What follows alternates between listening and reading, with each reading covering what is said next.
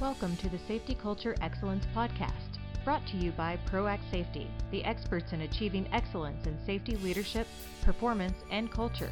And now your host, John M. Galloway. Elevator speeches. The term elevator speech has been around a long time. It refers to perfecting the right few sentences to describe something to someone in a short time, like an elevator ride.